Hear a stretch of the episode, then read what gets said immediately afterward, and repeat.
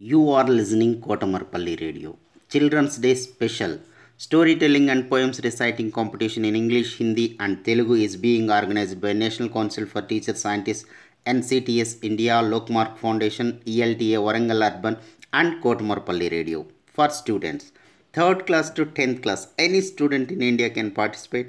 Last date 8th November 2020. Further information contact Mrs. Umarani through email cdays2020 at gmail.com cdays2020 at gmail.com don't forget to enroll Very pleasant. Good morning to one and all. My name is E. Vaishnavi.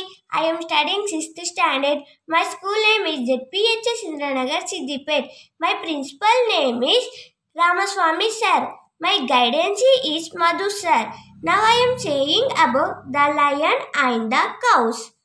Once upon a time, there lived four cows in the forest.